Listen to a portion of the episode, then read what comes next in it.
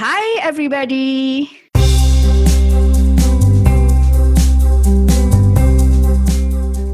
Welcome to Uplift My Life Today, the podcast.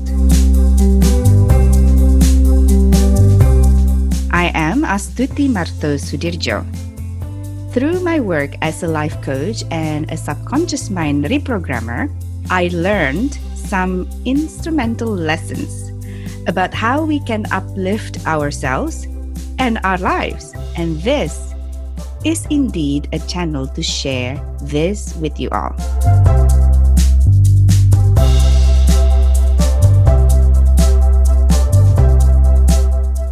Conflict is the topic of this episode.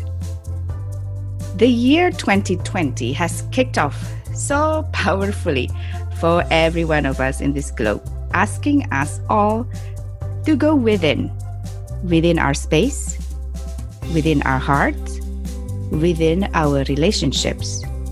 Coronavirus pandemic absolutely accelerates this immensely. The thing is, the journey inwards bring up so many things within us that we may have neglected or suppressed for a long time. Today's discussion is about conflict, its causes, and how to avoid or overcome conflict as this is the key to success in all relationships, whether romantic, in the workplace, or with your loved ones like your children, siblings, or parents. I'm joined today by Kelly Brantley. You may already know Kelly from her first appearance in this channel when she spoke about conscious dating. Kelly is a scientific dating and relationship coach, certified matchmaker, speaker, and workshop presenter who lives in Zurich, Switzerland. She is known as the Dating After Divorce coach because she helps clients around the globe get back into the dating scene and find love again after divorce.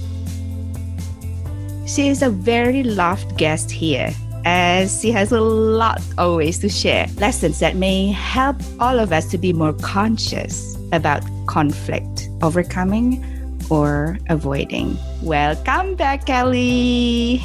Hi, Astuti. It's so good to be back with you. I'm so excited. Me too. Thank you for coming back with other topics. We have a lot of topics. always, always, always, lots to talk about when we get together. Yes, exactly. The first thing that I would like to know is of course, you are known as Dating After Divorce Coach. But do you only work with divorced singles? So yeah, I'm known as the dating after divorce coach because that's my area of specialty, and right. uh, I love that area. Given my own personal story, but I'm also trained as a relationship coach, and so right. I do work with couples as well, whether they're in long-term relationships or married. So I can certainly speak to both the the single and the committed uh, listeners today.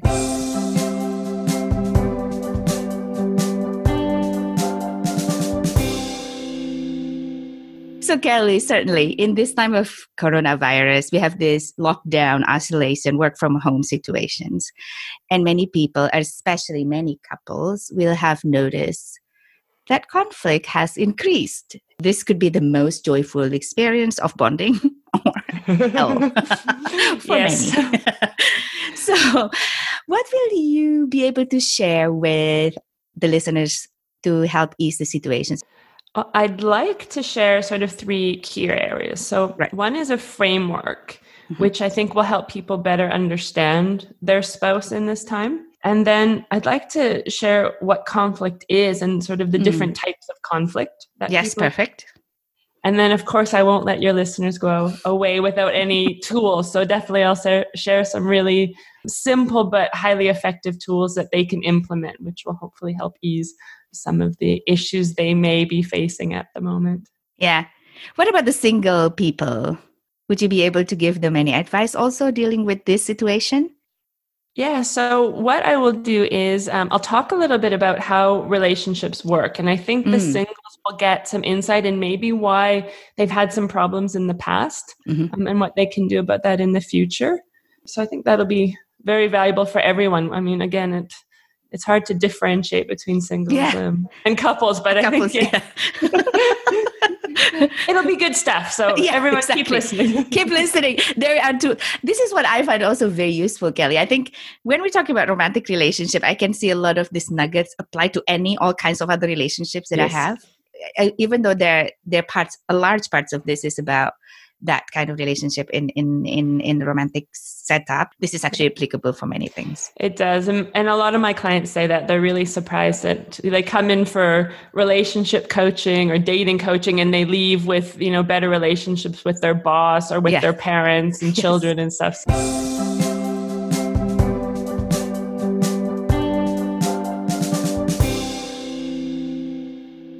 So, what are we actually talking about when we say conflict?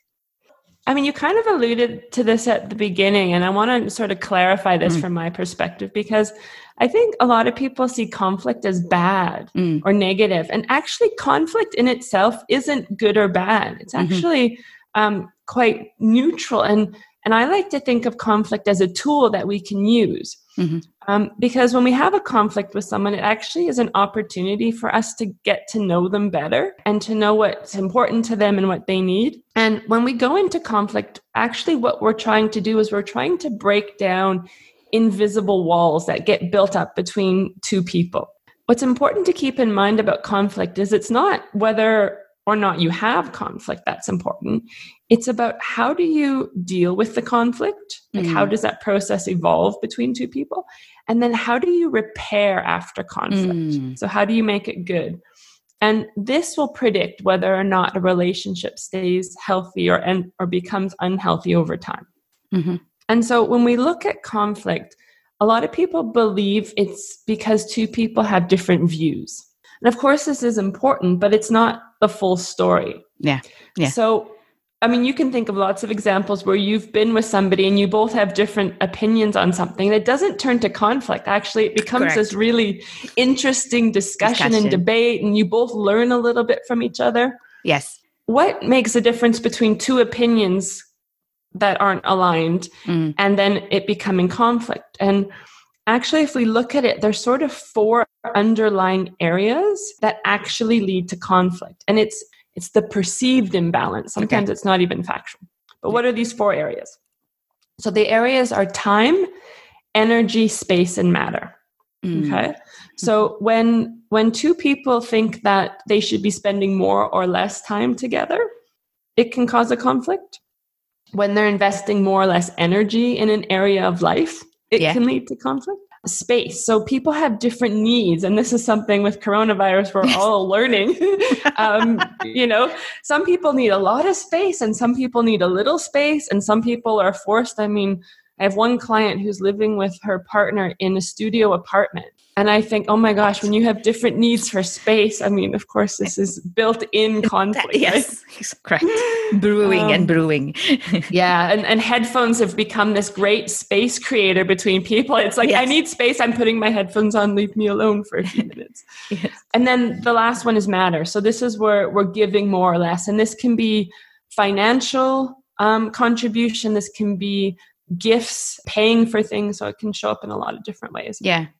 And this is where, when you look at these two things together, our underlying beliefs mm-hmm. or opinions form our expectations in each mm-hmm. of these four areas. And this is how we believe the world should work. So if you're somebody that believes, you know, um, I should spend every weekend with my spouse and we should be doing things together, you know that's your expectation whereas your spouse may have grown up in a different family where it was normal that you did your own thing on the weekend it's yeah.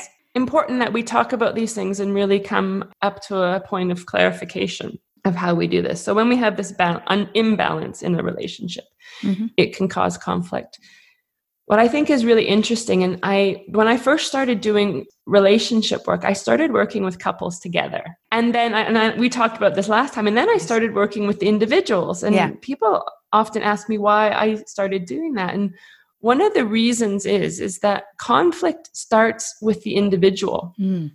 Because mm-hmm. it's us that perceives this imbalance, right?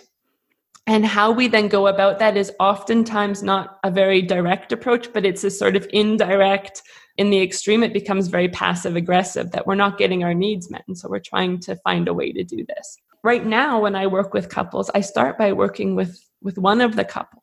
Mm. And maybe it's helpful. I can give you um, an example of yes, of yes. Let's, let's one of my clients. Mm-hmm.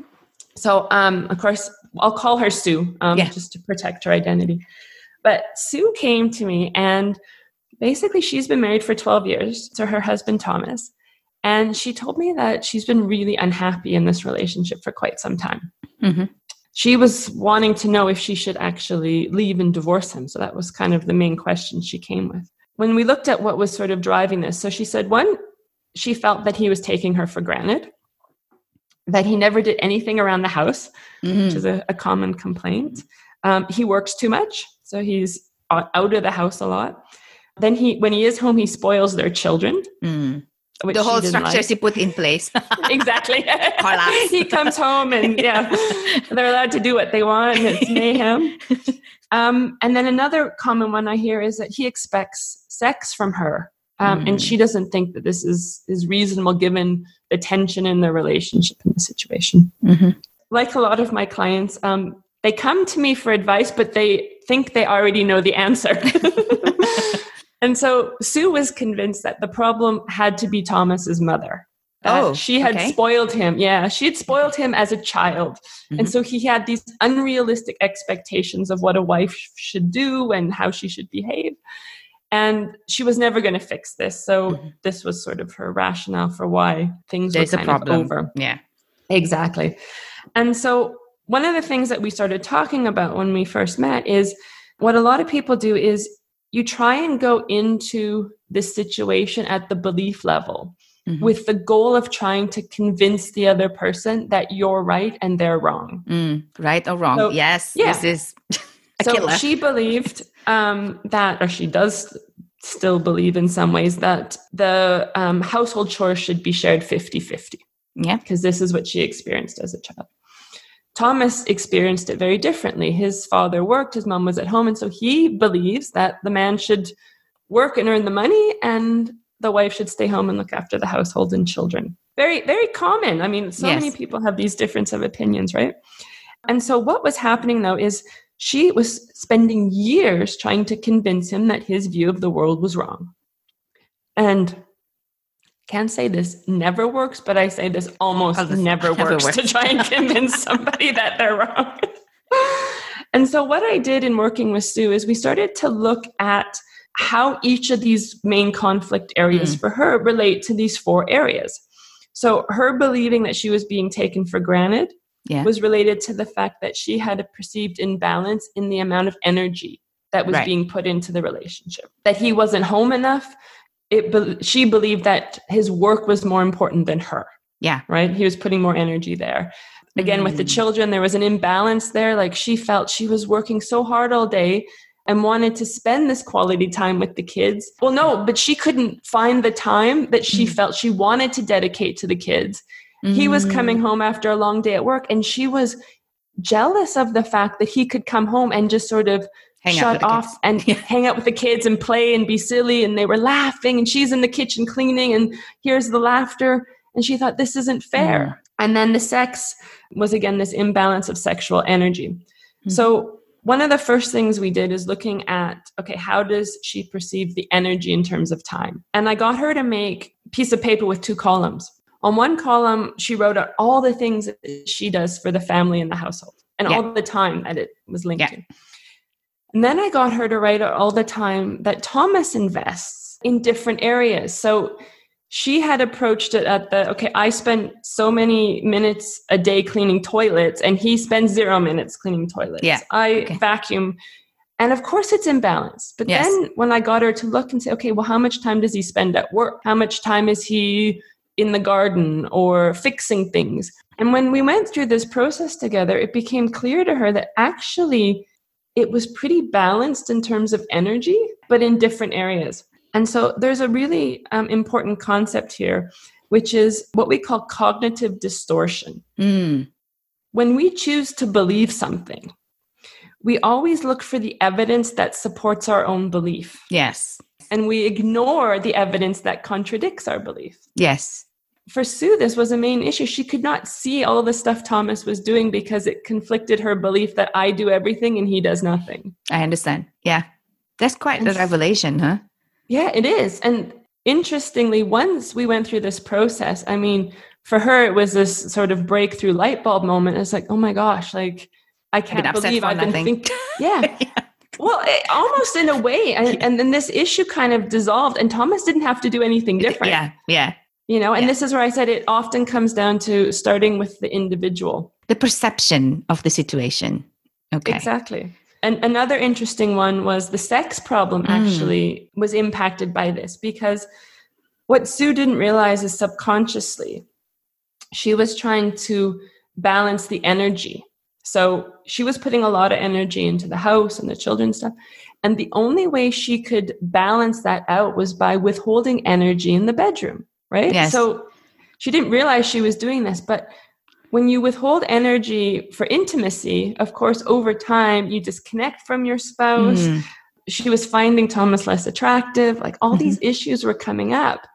And when we started to explore this on an energy level, Mhm. again, she realized that she that this is what she was doing in terms of withholding that. And so Mhm. when we solved the issue about being taken for granted, she suddenly had more energy or was willing to invest more energy in intimacy.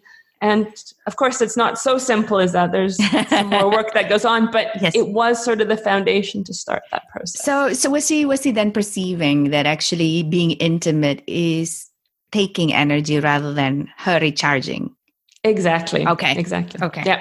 So Yeah. she was seeing that as another investment Yes. she had to make. To make yes, instead of reaping something and bringing energy in to her. Exactly. Okay. And then another important concept that we worked on is this one about um, him not being home in the evenings and spending time and how that happens. So the Yes. approach that we looked at there is one about projection. And so oftentimes what happens is when we have our own beliefs, we project that onto other people. And this can be your spouse or your boss or your Mm. parents and think they think exactly the same. Yeah. And so I asked her, I said, you know, when Thomas isn't home in the evening, what does this mean to you? And she said, well, if I wasn't coming home in the evenings, it would mean either I don't love my husband anymore or I've fallen in love with somebody else. Oh my God. Okay. So Okay. he's not coming home and she's got this story, Yes. right? narratives, active narratives in the mind. yeah. And I mean, most of the time, these stories have have no mm-hmm. basis in the reality of what's going on. yeah. But of Yeah. course, this is what's what she was telling herself, and so I'm, of course you're feeling rejected and lonely and sad when when that's what you're telling yourself every night. You know, the key on this one was learning how to communicate her needs better. And you know, everyone when you talk about relationships, it's always about how to communicate and stuff like Yeah. this, and it's true. I mean, it is fundamentally true. But I think people miss often the point of it's not just about learning communication techniques. But it's why are you communicating? And it's we forget to communicate what we need to our partner. Mm, yes. if we don't tell them what they need and i like to use this analogy and i wish i knew where i heard this from because it's i didn't make this up. I heard it somewhere but i think it's phenomenal. There's this idea of being in a relationship is like being in a, in a theater play. And so you're expecting your spouse to react and behave in a certain way so this is where the should comes in he should do this she should do that Yeah. and it's like we're in this play together, but we've never given our partner the manuscript. Mm, yes. So we're expecting them to know where to stand and how to respond to my line, but we've Mhm. never told them their lines. Yes. Yes. And it's so unrealistic to expect them to They know knew they would know. Yes. Yes. Yeah. Yes. With couples with children, this is even harder because oftentimes they put their children's first and not Mm-mm. their relationship. And God knows you are somewhere at the bottom Exactly. individually. So it requires much more conscious efforts, no? For Absolutely. Absolutely. to keep this And- communication going. If we have time at the end, I'd love to come back and talk about um, a concept called the couple bubble, which Oh. exactly talks Okay. um, About this. to this point. Yeah. Okay. Exactly.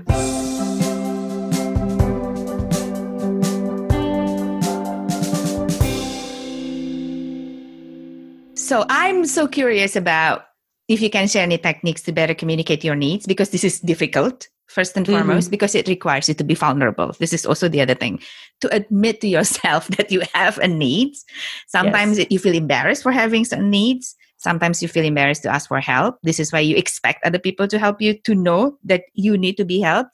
But I also want to throw it through one in before this. I don't know if we should speak about this after the communication. Jealousy, Kelly. Oh yes. Is it is it better to speak about it here or later?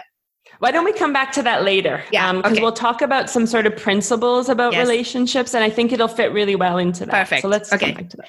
Yes. So one one model that I teach my clients is I call it the SSNA model, and it stands for state, story, need, and ask. Yes. So what you want to do is you first want to state the facts. Mm-hmm. I'm going to say this again. State the facts. The this facts. means yes, something that if a hundred people saw this happen, they would all say the same thing. So not your interpretation or judgment, but the facts. Mm-hmm. Then you want to tell the person you're communicating with what your story is. So what are you telling yourself about this fact? Then you state your needs. Yes. And then you ask them to meet your needs and you can explain to them how best they can do this. Yeah. So when X happens, um, let's say when you come home from work at nine o'clock at night, and again, this is a fact, you come yes. home at nine. If you say, when you come home late from work, this is a judgment, and this is then immediately perceived as a criticism, right? Yes. So when you come home at 9 p.m., the meaning I give this is that you no longer love me. Yes. Right? So, and then I feel sad and I'm lonely and I'm hurt. What I would really like is if we could spend the evening together and you would come home, we'd have dinner together, you'd help me put the kids together, and then we'd sit on the sofa for an hour and, and talk like we used to. And the best way that you could do this would be to come home at, say, six o'clock three nights a week. Mm. And how would this feel for you? So once you've gone through the SSNA model, then you need to sort of let go of the outcome. Yes. Yeah, you need to let go of the outcome. Yeah and then you need to let the other person respond and you know depending on where they're coming from they may ask more questions about your needs they may negotiate on the how mm-hmm. but then you can have a dialogue and then mm-hmm. you mm. can come find find a solution in that and i find this model is incredibly simple but so effective in helping people learn to better communicate with their spouse or with a boss even this works really well um, mm-hmm. and get those needs expressed yeah. How about they respond in the way that they attack or criticize nah. what you're saying? this is the point where a lot of people were feeling like, I need to be vulnerable, and I'm not sure if the person can yeah. respect this. Yeah. Yeah. Well, and that's also, I get that question a lot. What if my spouse doesn't know this model? Like, how are we supposed to have this discussion? And it's true. I mean, they may come at you with an attack. Yes. Like a full out criticism. Mm-hmm. And I absolutely love, there's a family therapist. His name's Terrence Real, and I love his work. Okay. And he has this model, which is exactly for this. okay. He calls it the help desk model. Okay. Okay. And so the idea of this model is that when your partner comes at you with a conflict or a criticism, what we tend to do by nature is we tend to want to one up them. Yes, so they've correct. criticized, so then we come with an even bigger criticism. And it might not be relevant at all. It could be a criticism for something they something did a year ago. yes, right. That's true. That's true. We're just going into the memory banks and throw it back at them. Exactly. Yeah. Yes. And and then you get into this. It's an eye for an eye, right? Like you mm. did this. Oh, but you did this, and this was ten times worse. And we get, and this just creates arguing and fighting, and it can get really nasty. Yeah. So, the idea with the help desk model is whenever someone comes at you with a criticism, is you need to react like you're a customer service representative. Mm. And in this, your full purpose is to one, listen to what they're saying, mm-hmm. to validate what they're saying, mm-hmm. and then to give all that you can give to rectify the situation. Mm-hmm. So, again, I think examples help us see this. So always, say, yes. Yep let's say you're going to Apple because your iPad isn't working. Yes. Right? So you walk up to the customer service desk and you start to explain to them the iPad's not working. When I go to start it, you know, this happens, whatever. And the person behind the desk says, oh, you know, you've got this problem, but let me tell you about my problems. You know, this morning mm. on my way to work, somebody cut me off and my child forgot his homework and I had to, you know, go back and do this. As the person with the problem, you're thinking, what is going on here? Yeah. Right? You would never expect somebody to react like that as right. a customer service. But yes. we do this in relationships all the time. it seems so obvious, right? Yes, it seems so obvious. Sometimes we're not talking about the same thing, or most of no. the time we're not talking about the same thing. so it's again being conscious and learning. So when somebody comes with the criticism, to respond and and I love the word generosity. Mm. I mean, we need to be much more generous in our relationships with our partners and not withhold. So when they come with this criticism, think, you know, how can I make this good for them? Yeah. And what can I give that? Yeah. I mean, a lot of times it doesn't even cost you much to give them what they need. Yes. You know? And think about it when you go to Apple and they say, oh, we'll just give you a new iPad. Mm. I mean, it costs them very little to do that. I yes. mean, if you had to buy a new one, it would cost you a lot. But for yes. them, and in relationships, it's how can you give generously? Yeah.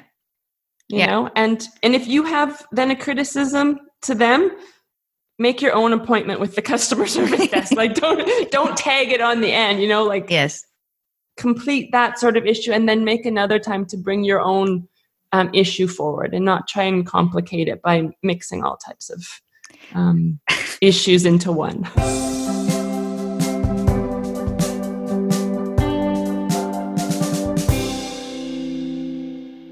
You are also saying that understanding the conflict can help singles yes. understand some of their own relationship patterns? What is important for them to know?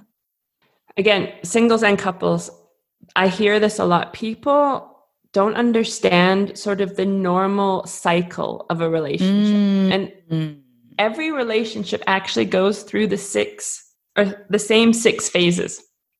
So whether you're single and in a long-term one, yeah. Um, so every relationship starts out with with this sort of romantic love. Yes this is this really fantastic start with all these hormones and this euphoria and this is so wonderful. And we call this the honeymoon. Yeah. Because inevitably what happens is we need to then adjust to reality with this person. Mm-hmm. adjusting to reality means you start to see the little things that maybe annoy you that you didn't see in the beginning. Yeah.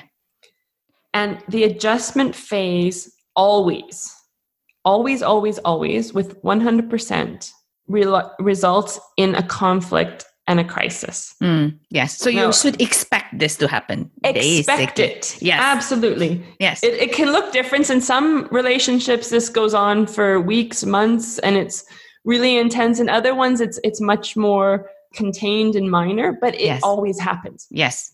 Yes. And this point, this crisis, is actually the point where the relationship begins. Right. Okay. Okay. Yeah. Because, and as I said, conflict isn't bad. Conflict in this point of the relationships helps us really get to know that other person and what's really important to them. Yes. Yes. And so you go through what we call the power struggle. Mm-hmm. And this is where each person's trying to sort of lay their territory, figure out, you know, how are we going to communicate long term? What's going to be important to us? You bring up those really important issues like, you know, um, where are we going to live? Mm. How are we mm. going to live? Are we going to have children? Mm. Are we going to be a big extended family with aunts and uncles and cousins? Or are we going to be a little, you know, family of four? All those things yes. discussed at that point of the relationship. And then you go into what we call the re-evaluation of the relationship. And that's the question do I stay or do I go? Right. And a lot of relationships will end at that point. Yeah. Because I was going to say, if they are not willing to address all these questions that would come up in the face of adjusting, mm-hmm. I mean, they have no future, basically. No. Yeah. Well, or do they? Yeah. yes and no. okay. Well, well, what we say oftentimes we'll see people who are mm-hmm. in a relationship for five or 10 years and then they break up. Yes. And everybody's shocked. It's like, why did they break up after this? Well, what happens is you can get stuck at this sort of fourth phase of the relationship, this reevaluation. For a long time. And what we do is we, we call this settling basically. Ah, yes Yes. So you you think, you know, this is kind of as good as it's going to get. I'm not really really happy in this relationship, but I'm not totally unhappy. Mm-hmm. And so you go into this kind of recurring cycle of it's good for a while, then we fight a lot, then it gets better, and people can stay in this settling cycle indefinitely. I mean, mm-hmm. you know, it's not uncommon to see people for a decade. Yeah. Um, but what happens is is the underlying needs of the people aren't clear and they often don't share the same values in life. Yeah. You know, so people can fight for years of should we have children or not. And, you know, they spent 10 years arguing over this point. Yes. And also, Kelly, would you say this is also the point where the external expectation play a big part? For example, divorce is taboo in some countries. Yes. So they do the settling basically exactly. there. Okay. Yeah.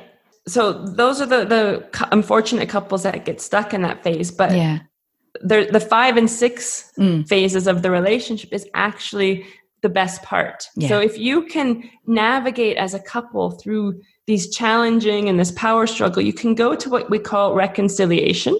Mm-hmm. Which is basically where you've managed to negotiate with each other your rules for mm. communication, expectations.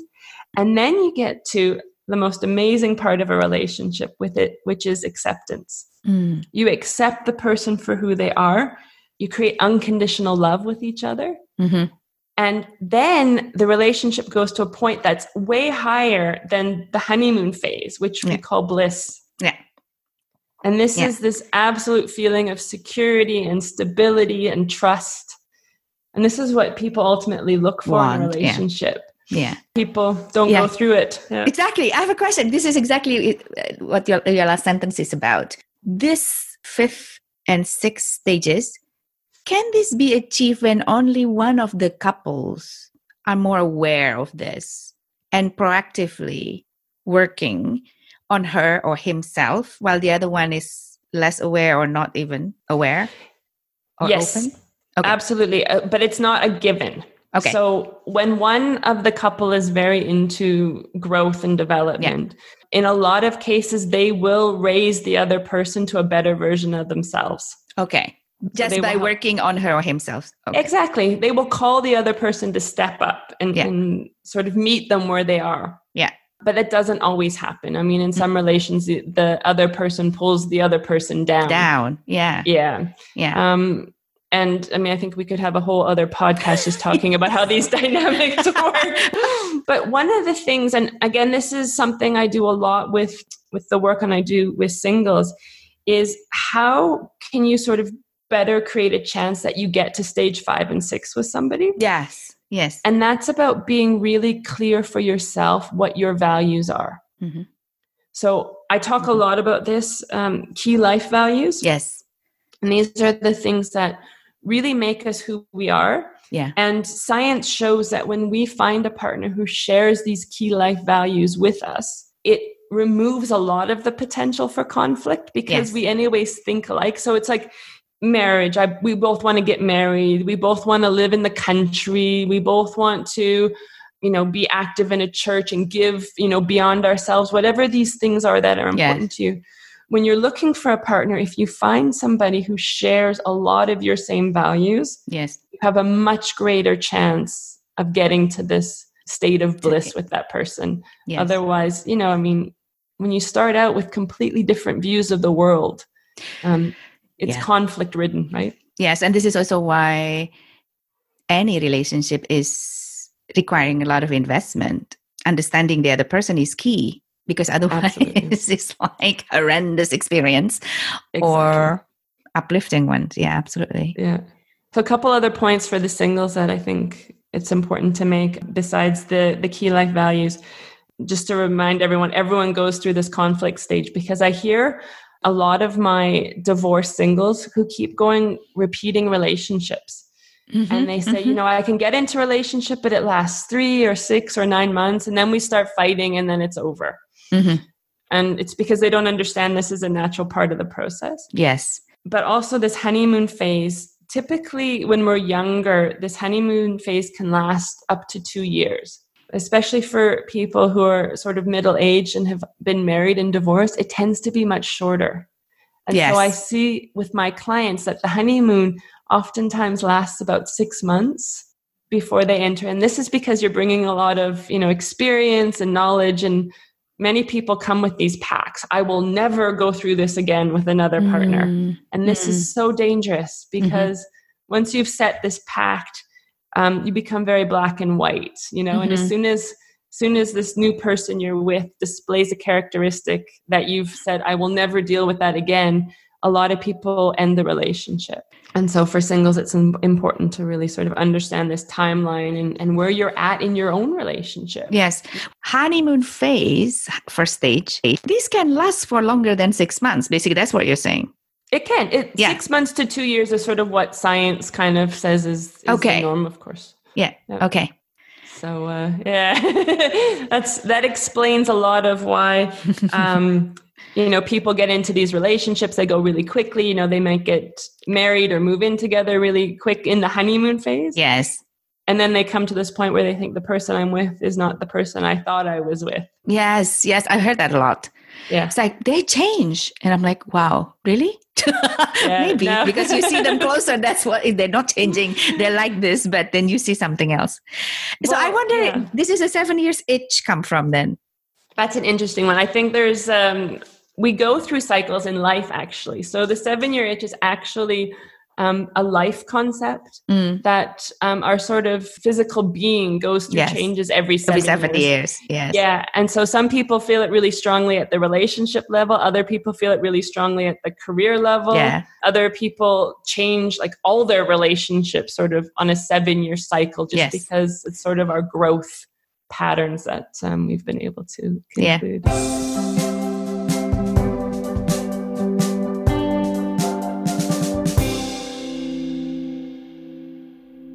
Generally we say to ourselves as you grow older you know better what you mm-hmm. want and then you are expected to be much more decisive about many things including about relationships. But when i'm hearing you saying this like people when they don't process this thing yeah they become more decisive but it's it's kind of in a limiting way isn't it? Because it's mm. coming from fear. Absolutely. You're you're absolutely right. That's when somebody's experienced something negative mm-hmm we of course we don't want to re-experience that same negative event. Yes. We're fearful of it. And so that's where we come up with these really strict rules of what we will and won't have. Yes. But what i see with a lot of my clients is they come to me and i'll say things like okay what's your vision for a relationship? What kind of relationship do you want to have? And most of the time they'll say i don't know. Yes. Yes. You know and it's like well how will you know what good looks like and so you think you know it kind of makes logical sense that the older we are the more clear we mm. should hmm. be and know what we really want but if you don't actually invest the time to do the work and think about these things and ask yourself the questions that's why the divorce rates for second and third marriages actually increases really i didn't know that yes yeah so it actually increases oh. and this is one of the key issues it's because people assume I know better. I've learned from the first relationship. Mm. And so when I go into the second one, it will be better. But if you don't actually take the time to learn the lessons that yes. you need to learn, you'll just repeat the same pattern. Yeah. And Makes so sense. in my matchmaking, this is one of the questions I get from a lot of people is they'll say to me, Oh, you know, I've been divorced for five years. I've done all the work. I just want to meet people now. Mm-hmm. And I always say to them, I don't match people until you've gone through coaching with me. Yes. Yes. Because you may think you've done the work. Yes. But when I start asking you the tough questions, inevitably most people won't have the answers.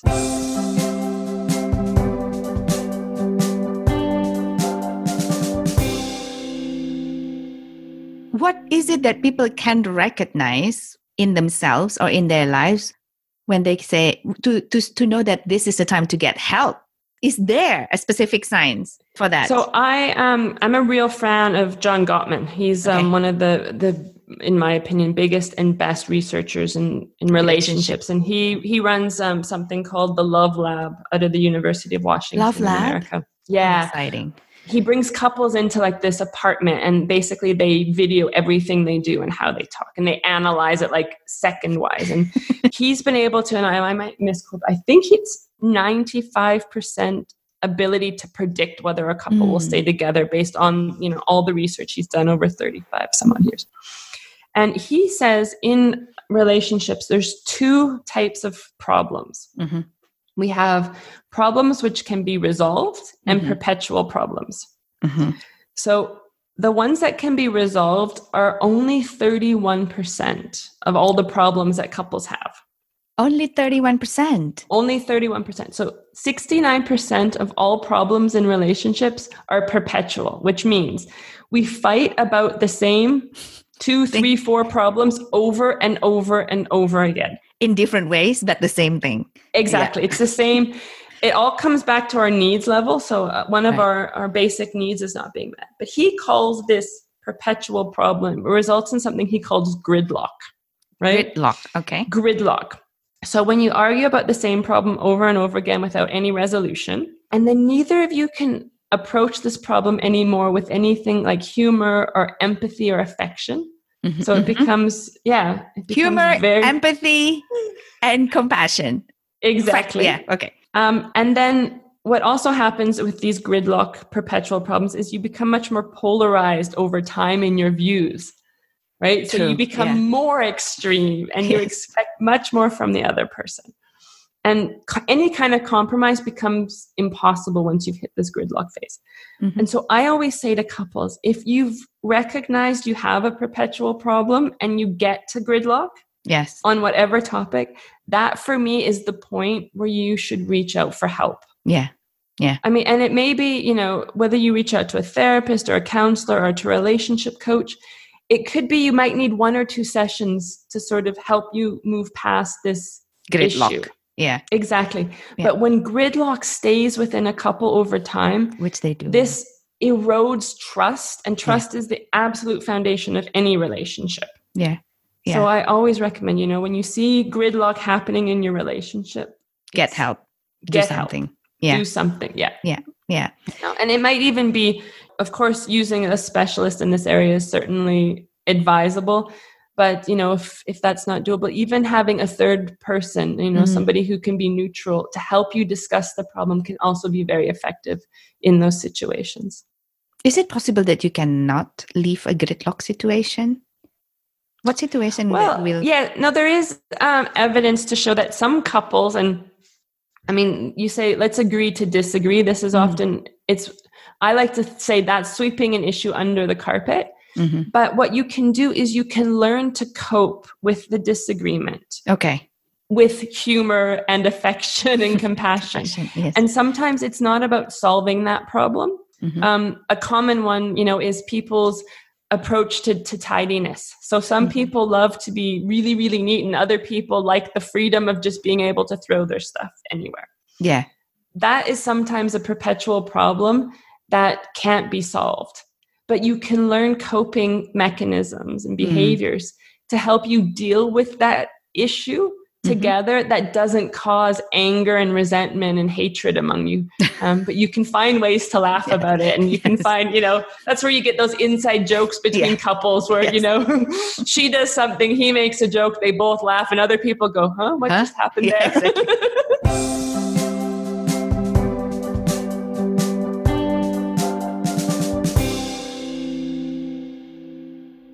Are all relationship worth saving or can be saved?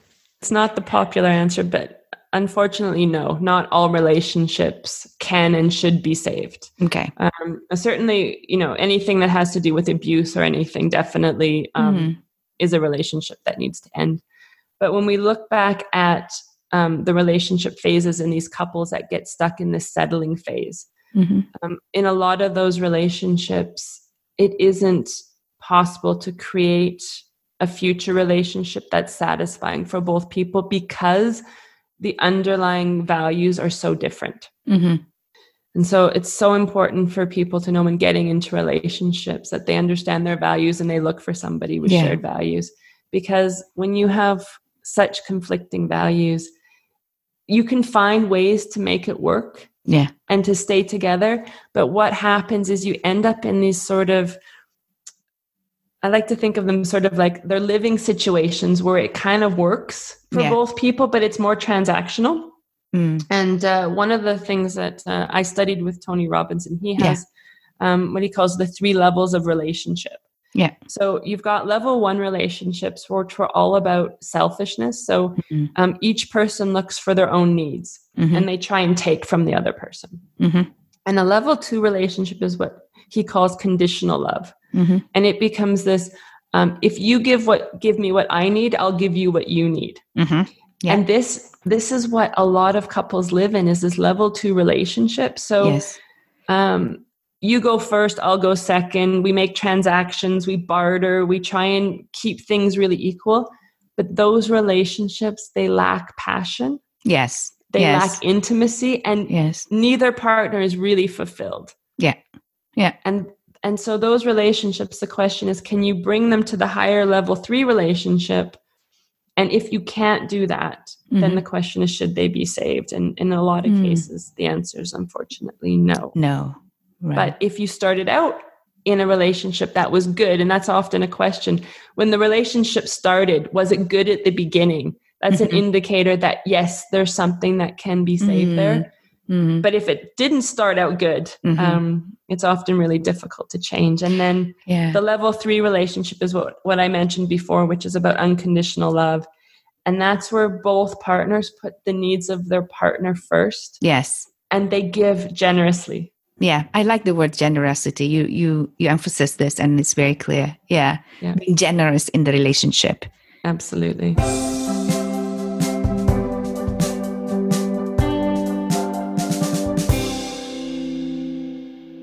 Tony Robbins has this this course that he has called Ultimate Love, and in it he talks about ten disciplines of mm. love. Mm-hmm.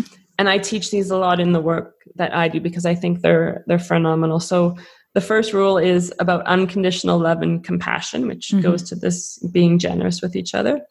Then there's the discipline of, of courage and vulnerability. Mm. Touched on this. That's it. Yeah. Um, vulnerability is what creates intimacy yeah. in relationships. Yes. And courage is learning to show love when it's not easy. Yeah. That's being brave, right? When when you're the customer service at the help desk and your partner's attacking you, it takes courage. Yes yes to to be the strong one and to give back to them yes and it's always about honesty and telling the truth and mm. you know when we look at what people want when what do you want out of a relationship honesty and and trust yeah, 100%, is always at the top 100% yes and it should deal be. breaker this too. Yeah. Yes. It should be. But that requires us to tell the truth when yes. it's not easy. Yes. And telling the truth people think you know it's it's they say telling the truth is not telling a lie. And that's not the whole thing. Mm-hmm. telling the truth is about sharing your feelings yeah. and your vulnerability to your partner and sharing your needs it's all those things because when you ignore one of your needs and don't tell your partner mm-hmm. you're not being fully honest with them yeah and that can cause resentment. So that's an important one. Discipline of courage and vulnerability. Mm-hmm. Then one of my favorite ones is the discipline of positive intent. Yes. So it's the belief that your partner is not out to hurt you. Mm. It's a choice you make, it right? Is. I choose to believe that he is not out to get me. Yeah, exactly. And a yeah. lot of people think, oh, you know, he or she's doing this because they want me to feel pain and stuff. Mm. And it's not, mm-hmm. I mean, not 100% truth, but in most cases, when when one person hurts another person it's not because they intended to hurt them it's because they're trying to get one of their own needs met yeah yeah and inadvertently getting this need met has hurt yeah. somebody so if somebody has a high need for for let's say independence and all of a sudden they feel like you know they're being suffocated in a relationship and they take some um, free time this is their need. They needed this to happen, but it's hurt the other person yeah. because they've told a story. Yeah. They no longer love me because they've gone off on their bike for a bike ride or for a run or something, which leads to another discipline, which is the discipline of giving freedom. Mm. We give freedom as a gift, it's not taken. Mm-hmm. But when mm-hmm. your partner says, I just need some time for myself, give it freely. Allow them to go and feel that they're autonomous for themselves rather yeah. than saying no you can't. So yeah. give freedom. This is i think kelly on this on this particular point this isn't automatically uh, what a lot of people associate relationship with. No. It's you see it's not about giving freedom it's not about gaining freedom. A lot of people think you know this um, what do you have to give up to be in a relationship? And a lot of people have this fear like i have to give up so much mm. for a relationship and they don't see the benefit mm. because they're they're fearful of this you know especially if you've got a high need for independence and freedom yes.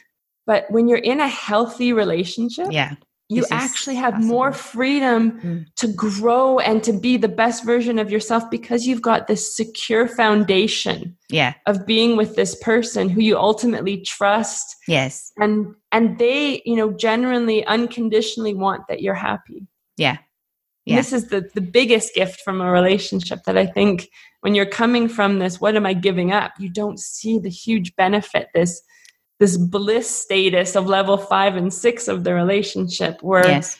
you have everything that you need and you know and going through life together um, it's like you know we don't send people to war on their own because yeah. we know people are stronger in twos the last two um, disciplines which i mm-hmm. i absolutely love one is honorable language. And this is so important. Mm. And this is about making a pact with yourself primarily of yeah. never to use language which hurts. You know, people say the tongue can hurt more than any weapon. Absolutely. For sure. Oh, yes. Yes. And science shows one of the worst things you can ever say, and this is predictive of relationships that fail, mm-hmm. is to threaten to leave a relationship. It kills trust in an yeah. instant. Yeah. And once you've said those words, you can't take them back. And yeah. there's always then that question in the other person's mind, will they leave? And that's one of our biggest fears is abandonment as human yes. beings. Yes. Yes. Definitely. Definitely. So you need to make a pact with yourself. And, and for all those in long-term relationships and marriages, um, or if you're starting out new today, make the pact with yourself that you will never, ever, ever threaten to leave your relationship. Mm-hmm. That's so important. And also you know speak with love and admiration and praise mm-hmm. instead of things like i mean to say to your partner i hate you mm-hmm. in the moment it feels like a release but it mm-hmm. does damage mm-hmm. and so it's about being conscious of not using these words to our partner the, the person we're in love with and we want to share our life with and we often speak to them in such horrible hurtful ways that we would never speak to a stranger in really a discipline and disciplines are not easy. Disciplines take time and reminders and practice. All the time consistently. I think this is what i get the most is creating a healthy relationship. It's a, a discipline. It's not yeah. going to come automatically. Love is definitely not enough. Love is the foundation of this but it's the actions as as the actions that comes with and the choices you make. And this is it the discipline that you were talking about is yeah you just make a pact with yourself to be yeah. this way this way this way and then you you'll see how your life yeah love better. is a choice yes i mean we fall in love i mean falling mm-hmm. is is completely voluntary or yes. involuntary right we yes. fall in love but staying in love in is love choice. is a choice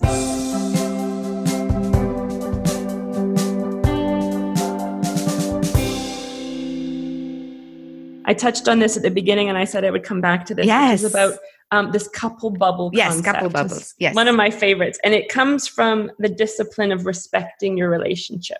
Creating a couple bubble is really about saying it's you and me against the world. And we're in this sort of like you know invisible bubble where when outside forces try and damage or hurt our relationship we've agreed together as a couple that we're going to protect our relationship and one of the biggest challenges for this couple bubble is um, is called managing thirds. So any third mm. party. Yeah. Children are a massive third party yes. in, in your relationship. And like you said, a lot of couples will put their children higher than their spouse. Yes, correct. And if you've got multiple children, you know, three children, your spouse is now number four. Yeah. Correct. And over time, it, it doesn't seem, you know, in any day or week that this is harmful to a relationship but over time it erodes. Mm-hmm. and so you know when i work with singles or couples we we look at how do you create this couple bubble? And one of the things is having rules mm. for how you manage thirds. So thirds are children um, your own parents your friends your colleagues your hobbies and your careers. Yes. And it's about coming up with an agreement together. It means sitting down and talking. How do we do this? It also means coming up with mutual agreements for what's okay and what's not okay in a relationship. So there's a new term called micro cheating. Please explain what is that? Yeah. so micro cheating is all these little things that happen which if we look at the sort of definition of cheating which at the very extreme you know it's about um, having sex with another person or having an emotional connection with another with person. other people yeah but micro cheating are those little moments where you share something intimate with a member of the opposite sex. Mm. And when we think about this, when we talk about sharing something intimate, the first time you tell a story, it has huge impact. Mm-hmm. The second and third and fourth time you tell the same story, you're no longer so passionate about it. And when you share something intimate with somebody outside your relationship, Mm-hmm. you've taken away that possibility to share it with your spouse. And we have so many opportunities in a day for these micro cheating moments where we cheat our partner out of that gift. Each couple has to define their own rules for what Mm. that means for Okay. them. Yeah. So in some couples, it becomes, you know, same sex friends. Um, Right. Or it's not same sex, opposite sex friends. Opposite- Sorry. Yes. Is it okay within our relationship that I go and have lunch with opposite sex friend alone? Yes. Got it. That's something you need to negotiate. Yeah. For some couples, it's absolutely fine. For other couples, it's a complete no go, you know? And so Yeah. you need to define that. And dating apps, I mean, this is something I see a lot more in, in some of my younger clients, but they're totally happy that their partner's on a dating app as a way to meet new people. Whereas, you know, when I'm looking at my divorce clients, it's like, you know, completely not okay. yes. and if you don't talk about these things, expectations are completely different. So, yes. to create your couple bubble, you need to have rules for what that looks like. And Mhm. Stan Tatkin, who created this concept of the couple bubble, he recommends making um, 10 commandments for your relationship, Okay. which is a written sort of agreement of having this discussion. These are the things that are important to us as a couple, and these are the things that we will respect Mm-hmm. in keeping our relationship sacred. Mm-hmm. Mm-hmm. I think it's a fantastic concept. And um, Absolutely. Th- yeah. This is really to avoid also misunderstanding absolutely. and to provide enough time and space to hash it out. Yep, definitely. And be conscious about it and think about it because a lot of times, you know, when when someone hears us talking about micro cheating, they're like, "Oh, I've never thought about that." Yeah, before." I was. Yeah, exactly. This is new to me. This, Yeah. this so it's important to think about it and talk Yeah. about it and agree.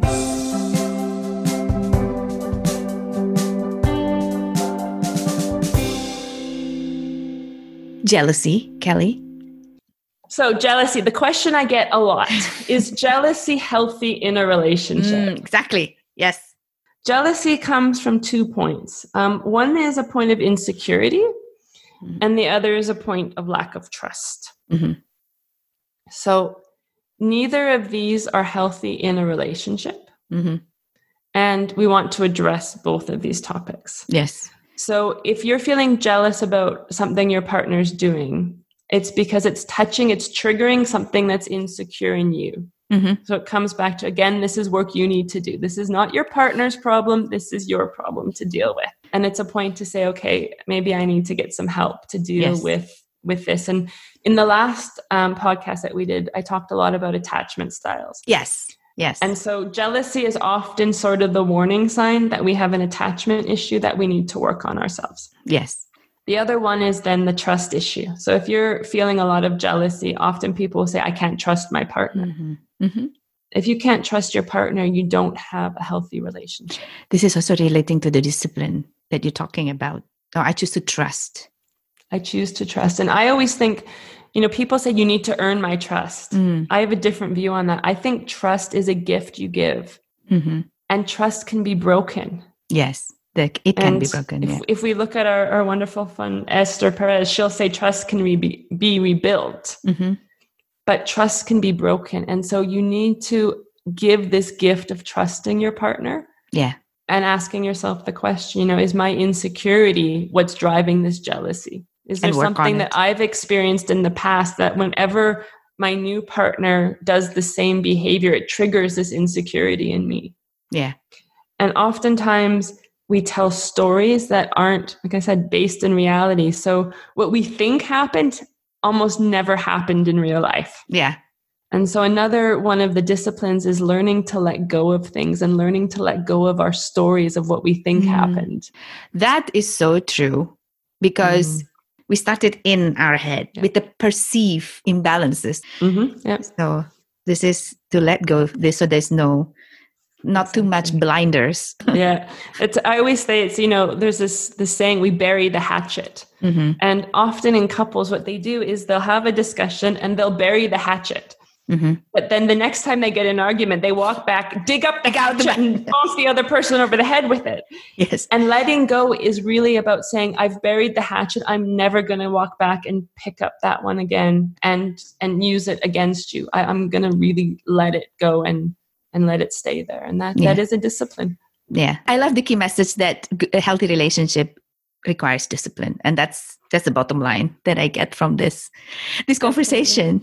Definitely. It's, uh, you know, relationships take investment, um, mm-hmm. um, they take work and they take energy to be healthy. And they're so rewarding when you put in the investment, they're so rewarding. And we wouldn't do anything. I mean, you can't expect to have a career that's successful without putting in energy. Definitely. Definitely. people expect relationships that should somehow just happen, happen. and, you know, always be easy and stuff. And that's not reality. We need to create relationships based in reality. Definitely. And that means sometimes you need to sacrifice. You need to let something go because your couple bubble is important and, you know, your hobby is not going to take precedent today because your spouse dealing with a crisis and needs mm-hmm. you you know? And mm-hmm. when you're in level 1 relationship and you're selfish you say well i have you know plans tonight to go and do my hobby or play a sport or whatever so i'm going to do that because it's for me. Yeah. Whereas the level 3 relationship says well you know what? I'm in this relationship. I'm going to be here. I'm going to give generously to my spouse and i'm going to miss out on this today yeah. But then you've got this opportunity for intimacy, connection, vulnerability, all these fantastic things that make relationships so wonderful.